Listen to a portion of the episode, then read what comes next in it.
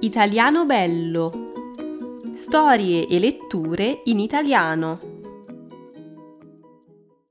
Pasqua sulla slitta. Capitolo 3.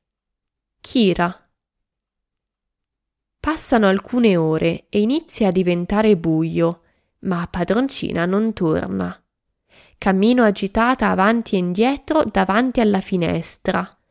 Perché ci mette tanto? C'è qualcosa che non va, ne sono sicura. Ho un brutto presentimento. Basta, non riesco più ad aspettare.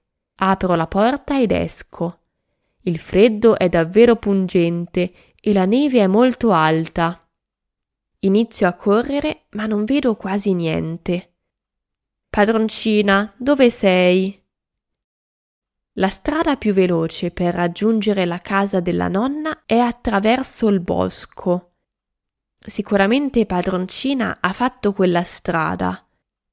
Corro nel bosco e abbaio. La neve copre tutti gli odori e anche i rumori. Spero davvero di non perdermi.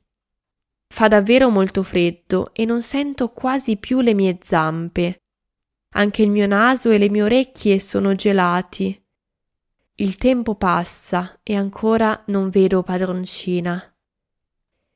Da quanto tempo la sto cercando? Inizio a sentirmi piuttosto stanca. Abbaio un'ultima volta, poi cado a terra e chiudo gli occhi. Non ho più le forze per correre. Forse potrei riposarmi un attimo Aiuto! Una voce debole ha chiamato aiuto. Mi rialzo a fatica e abbaio. Aiuto! C'è qualcuno? La voce ora è un po' più forte. È padroncina, è la sua voce. Corro subito da quella parte. Non vedo niente, la neve continua a cadere fitta, ma tra poco troverò padroncina, non ho dubbi ma poi cado. Cado per alcuni secondi, secondi che sembrano durare un'eternità. Ma per fortuna l'atterraggio è morbido. Kira! Oh no, anche tu qui! Padroncina mi abbraccia e le sue lacrime mi bagnano il muso. Mi guardo in giro e capisco perché padroncina è così triste. Ci troviamo in un burrone. Le pareti di fianco a noi sono alte e ripide ed è impossibile arrampicarsi. Oh no, che guaio! Questa proprio non ci voleva. Mi giro verso padroncina e solo ora noto lo stato in cui si trova.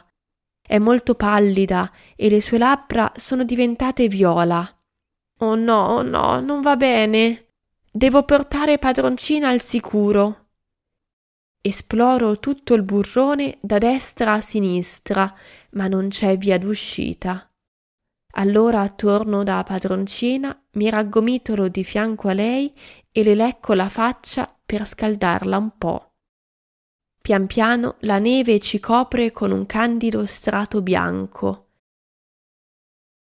Io abbaio e abbaio sperando che qualcuno mi senta, ma passa il tempo e non arriva nessuno.